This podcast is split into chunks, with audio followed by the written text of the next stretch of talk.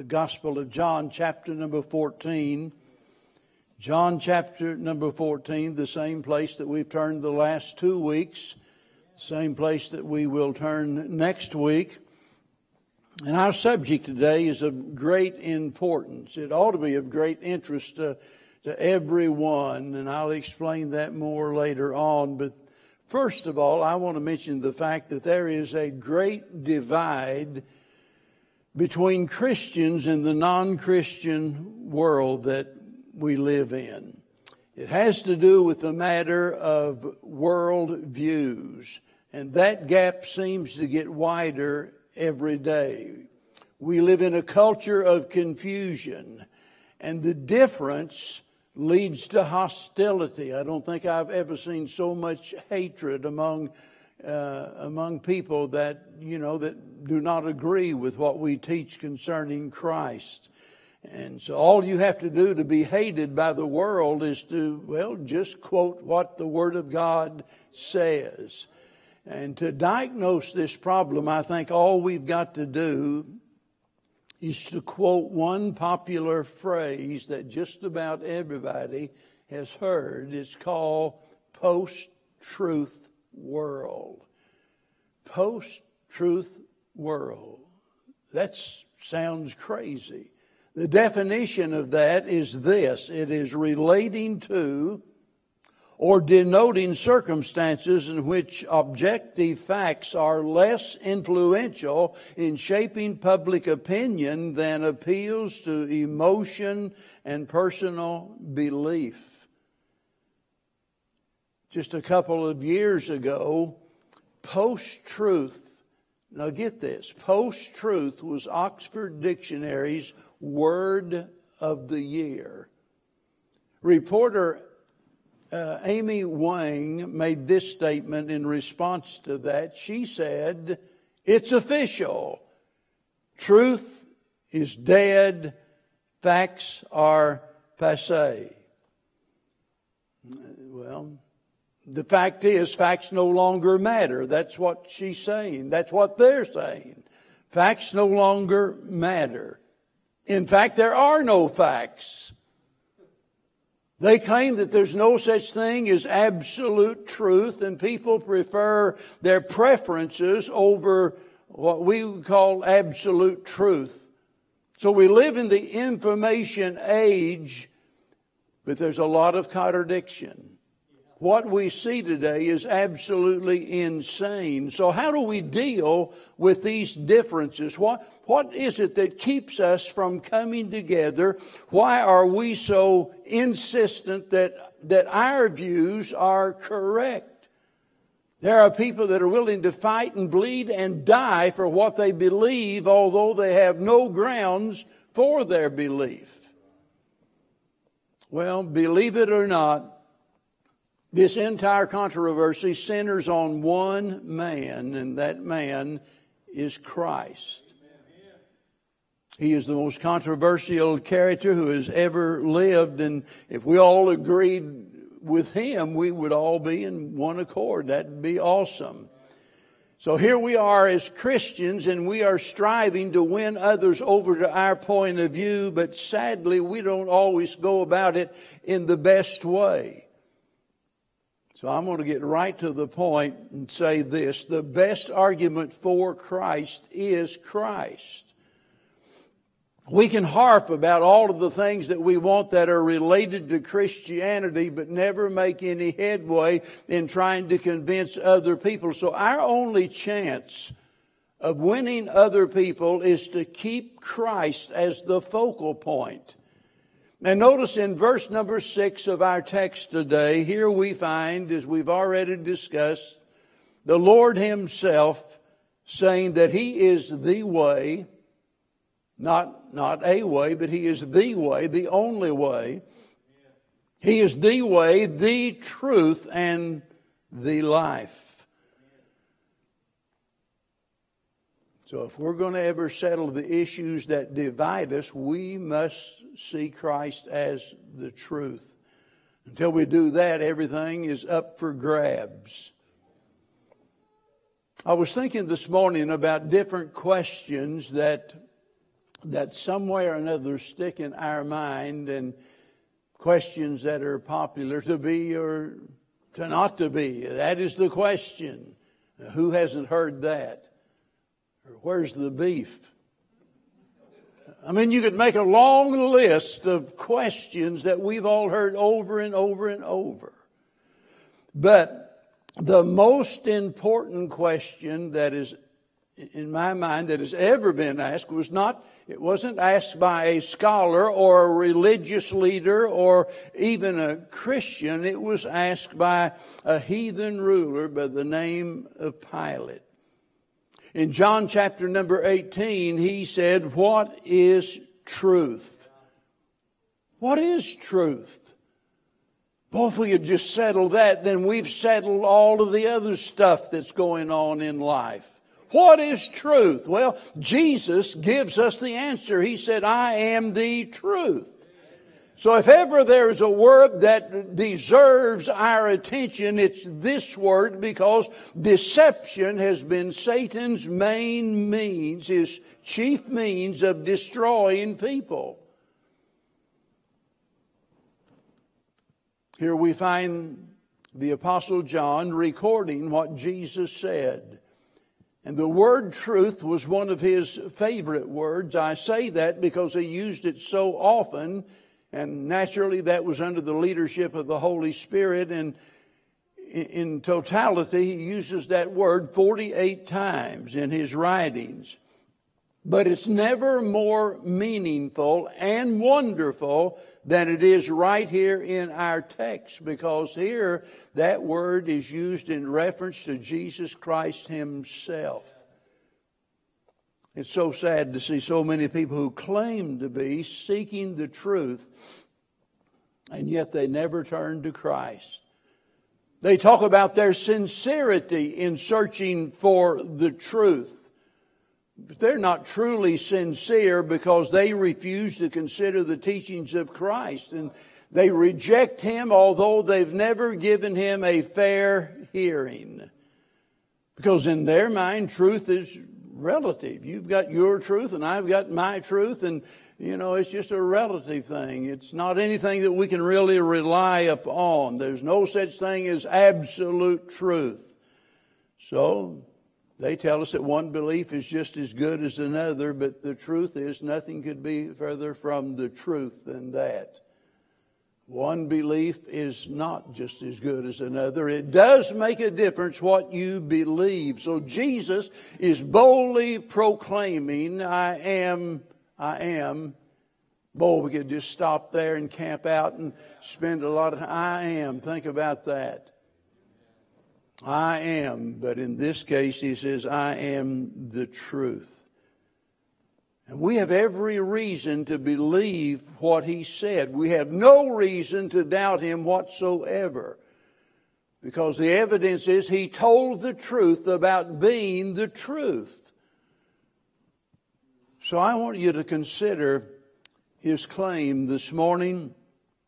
And we see Jesus is the truth First of all, as opposed to the, to the figures of the Old Testament.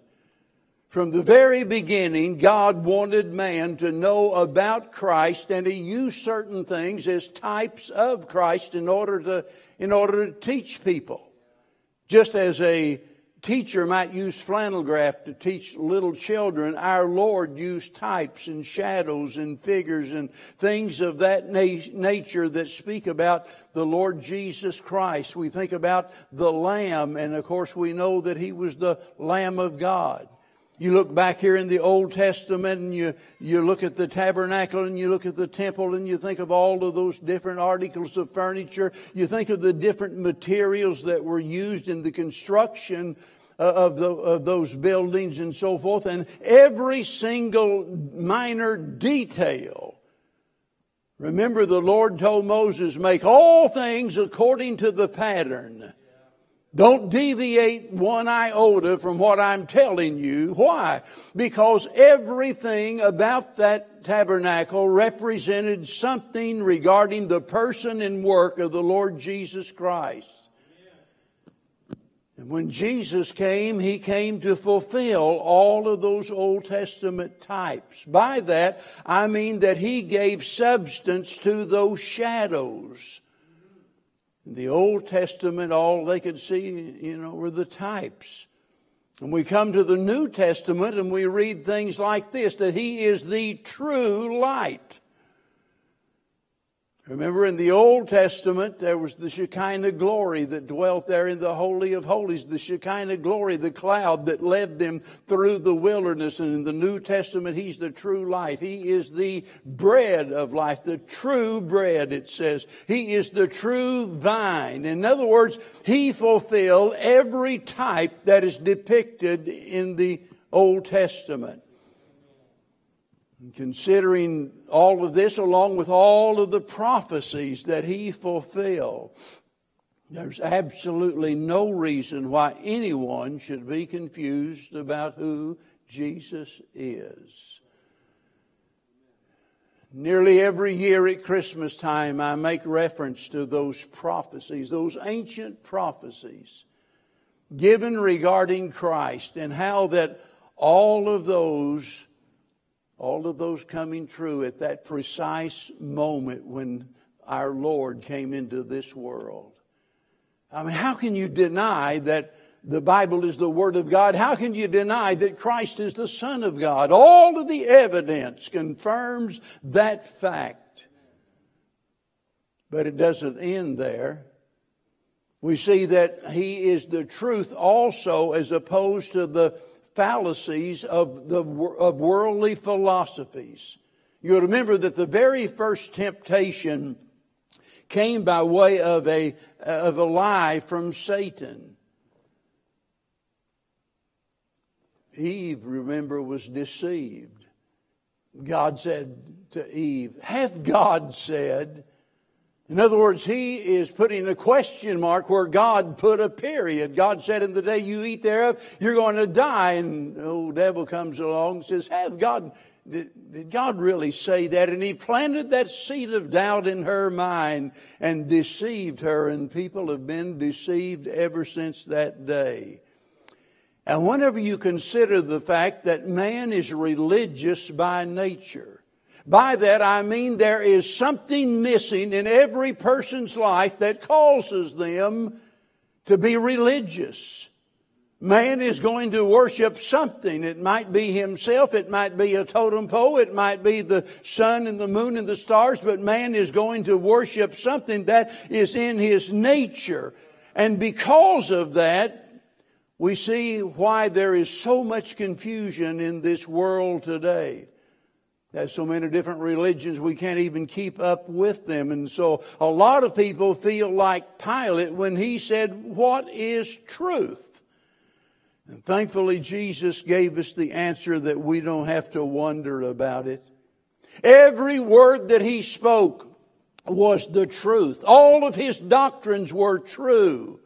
So whenever you read what he said, you don't need to look any further than that because it is the absolute truth. His word is the standard by which everything is going to be judged. So let me ask you some questions. If you don't believe Jesus, who will you believe? If you can't trust him, who are you going to trust? Are you going to risk your eternal destiny on what man says? Are you going to trust your own feelings? Or are you going to just leave it all to chance? I'll just wait and see how it all turns out. Well, don't waste your time because I can tell you it's not going to turn out good.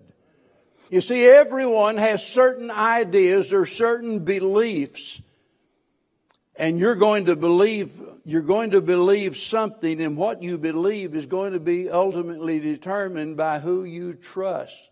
You're either going to trust your own judgment or you'll trust in the counsel of other people or you'll trust in the one who is the truth. I don't know about you but i've lived long enough to know that i can't trust myself. I can't trust myself. Regardless of my good intentions, regardless of my effort, I just can't trust myself. I really can't trust others, not completely, but I can always trust Jesus. Amen. Amen. Because He never lies. I can always trust Him. He has proven Himself to be faithful and true. So, as opposed to all of the fallacies of these worldly philosophies, no, they make them sound so very appealing. You can read of those ancient philosophers, and boy, they had a way of wording things and painting these beautiful word pictures. But, well, when push comes to shove and all is said and done, it's just garbage. It's just garbage. And Jesus comes along, and out of pure simplicity, not trying to confuse us, not trying to impress us, but out of the humility of his heart speaking to us words of truth. Truth that has the power to change and to fashion and shape lives, to transform us into someone that we've never been before. That's what Jesus offers. He is the truth as opposed to all of these fallacies. Thirdly, He's the truth as opposed to the faults of man. I want you to see why that uh, we can believe what Jesus said. He not only spoke the truth, he not only taught the truth, he lived the truth. He put it in shoe leather, so to speak. Everything he did was perfection. He not only had truth as a possession, he is the truth as a person. He's the personification of truth, the eternal embodiment of truth. He's the source, He's the means, He's the end. I can stand here and proclaim truth. Brother Kenneth every week stands and proclaims the truth of God's Word. So we can speak things that are true, but none of us can claim perfection. I would encourage you to believe what I preach, but uh, whatever you do, don't put your trust in me. As much as I love and respect Brother Kenneth, I don't put your trust in him. I think about all of these good folks in our church, folks that would just do anything to be helpful. But you can't really trust them completely, but you can always trust Jesus. He is the only perfect person who ever lived, the only one we can trust completely without any reservation at all. We're able to trust others only to the extent that their character allows. Let me tell you something about others. Let me tell you something about yourself. You never really see what a, the other person really is, and you never really know what you are deep within. Sometimes we wonder why God, a good God, would allow bad things to happen, why God would send trials. And it's all because that we don't know as much about ourselves as we think we do. We stick a feather in our cap and break our arm patting ourselves on the back because we have succeeded in some small way in some area of our life. Because everything's going good. We've got money in the bank. We feel good. Everything's going our way. But boy, you let God just pull the rug out from under us for a little while and things turn bad. And all of a sudden, we begin to see ourselves as we really are. And so, since none of us are perfect, then we dare not, we dare not put our complete trust in any person because, regardless of how sincere they are, they're not always right. The only one we can trust completely is Jesus. Not only that, Jesus is the truth as opposed to the falsehood of others. Now, I spoke to him as being about him being the truth as opposed to the fallacies of, of all of the worldly philosophies, but the point's a bit different here because, uh, for example, what a person tells you about some aspect of Christianity might be true. But that does not mean you can trust everything else they say. You can trust Brother Preston whenever he gets up to preach the Word of God because what he's telling you is the truth. And, and, you know, a person might be a Bible scholar and tell you the truth, but, but the fact of the matter is he has imperfections in his life. Not that way with Jesus. There are no imperfections. You can trust his doctrines, his teachings, his declarations, his promises, his warnings. Whatever he says, you can mark it down that he is faithful and true. And it all boils down to this simple fact, folks, and that's this. What you believe is determined by who you believe. That's what it all about. Who are you going to believe? Paul had that figured out. Amen. Paul said, I know whom I have believed. Now, had you asked Paul, do you know what you believe? He could say, indeed I do. Let me tell you. And boy, he could have gone down the list of the things, the great doctrines of the Bible that he believed, but that wasn't the issue. It was not what he believed, but it was who he believed. I know whom I have believed, and I'm persuaded. Amen. Uh, no doubt about it, I'm persuaded He's able to keep that which I've committed unto Him against that day. So accepting what Christ says is a matter that ends all of our speculation. It ends all of the, all of the debates. It answers all of the questions. Paul trusted Christ. So you can trust Christ. If He could, there's no reason you can't. By His perfect life, Jesus has proven Himself to be trustworthy. So why wouldn't we trust Him?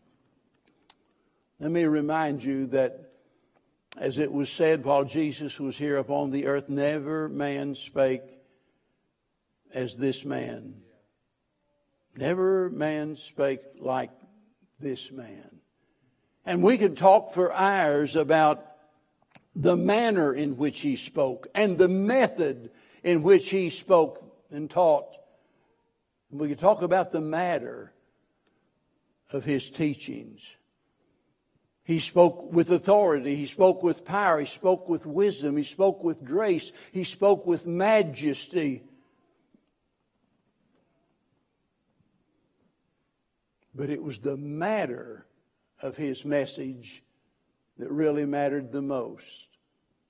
By that, I'm talking about the content of what he said. That, that's the thing that is the most amazing of all because when you look at what he said in its totality, you almost have to scratch your head and say to yourself, it just sounds too good to be true. Really. So instead of talking about his commands, which would be easy to do, or all of his precepts, or his counsel, or his warnings, I want you to just focus in on his promises. We're talking about, we're talking about Jesus being the truth as opposed to the falsehood of all others, and being the truth specifically when it comes here to the matter of what he taught and in this case, his promises.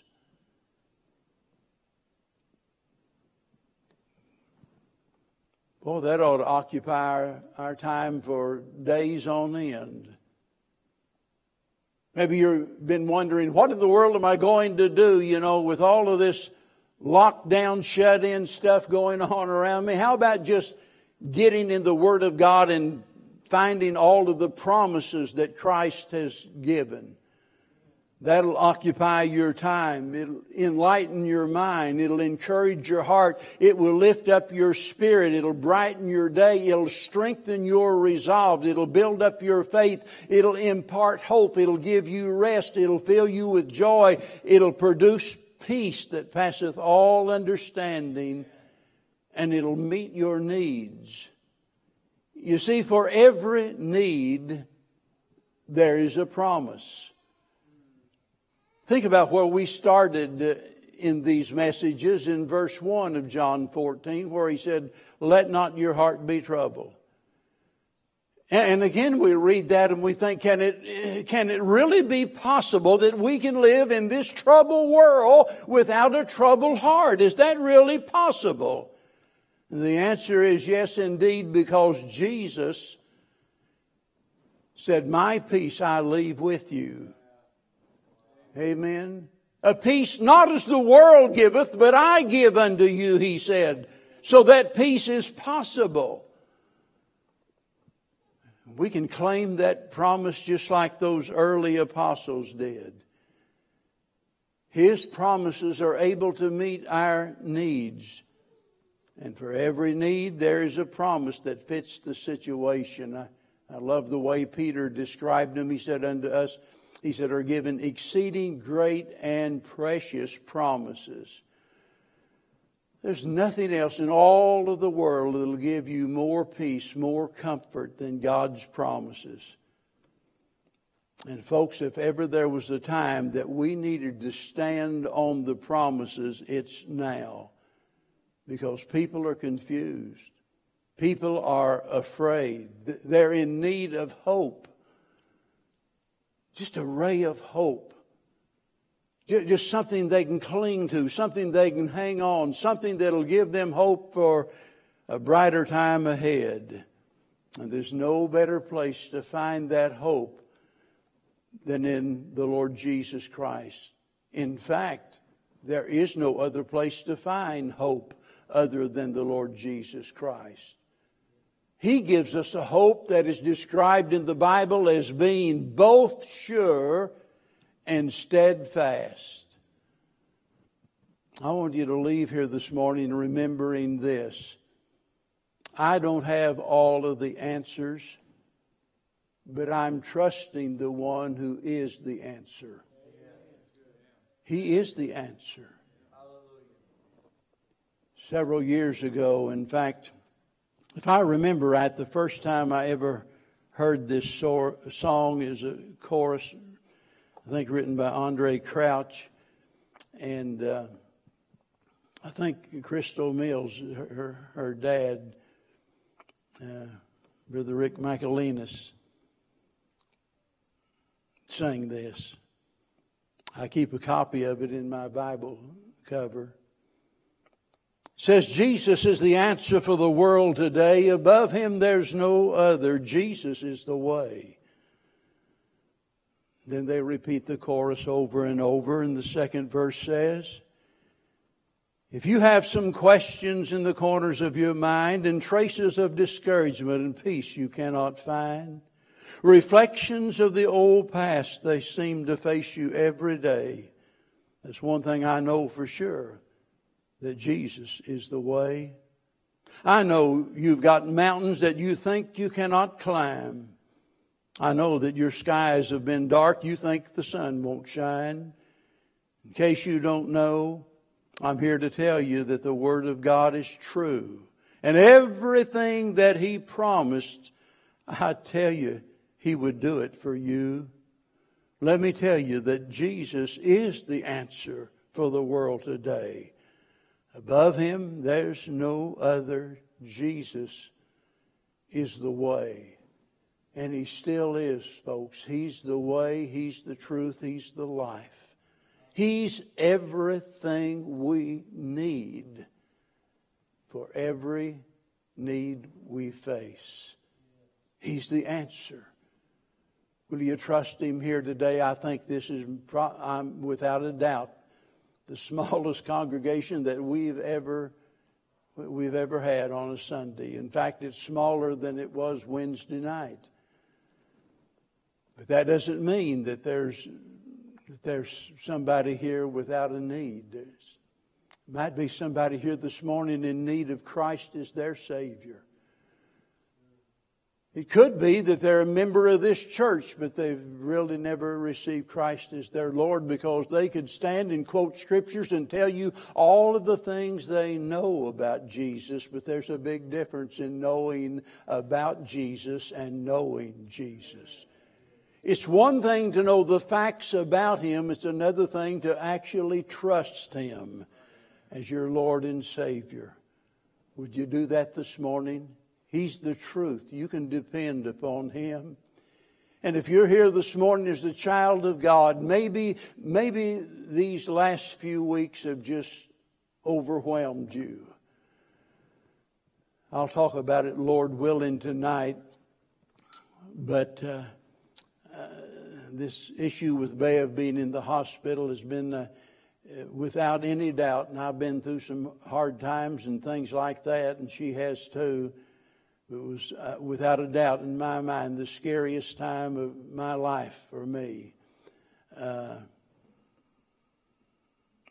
I'm glad our God is able. Amen. He's able, folks. And it might be that your problem is, uh, is totally different than, than my problem or my need, but it doesn't make any difference. The nature of your problem has nothing to do with it because the greatness of your God is the same. You have a God that's bigger than any problem you'll ever face. It might be you just want to get on your knees and thank Him for all of the great things that He's done. It might be you just want to come and say, Lord, forgive my lack of faith and help me to trust you more completely. Help me to rest my weary soul upon the solid rock of your great promises. Would you do that this morning? Whatever it is that God would have you to do, do His will for your life. Our Father, this morning, how thankful we are for the truth of your word that tells us about the truth of your own dear Son. Lord, we're so thankful that we don't have to we don't have to wonder about the questions of life. We don't have to take a chance, as it were, in what direction that we go, but rather that we can, we can know beyond any shadow of a doubt that you've never lied to us, you've never misguided us, you've never misinformed us about anything, and that we can trust you. And we're so thankful for the privilege of being able to put our faith in you, and Lord, for the blessings that it brings to our heart. To know that as a result of trusting you, that we indeed can have a joy that's unspeakable and a peace that passeth all understanding, a hope that is sure and steadfast. And I pray that you'll meet the needs of each and every person here today and those that are watching and listening online, and those that can't be here today, may you, even upon their sick bed, enter into that dark room and by your Spirit speak to their heart and change their lives. For we beg it in Jesus' dear name. Amen. While we stand and as we sing this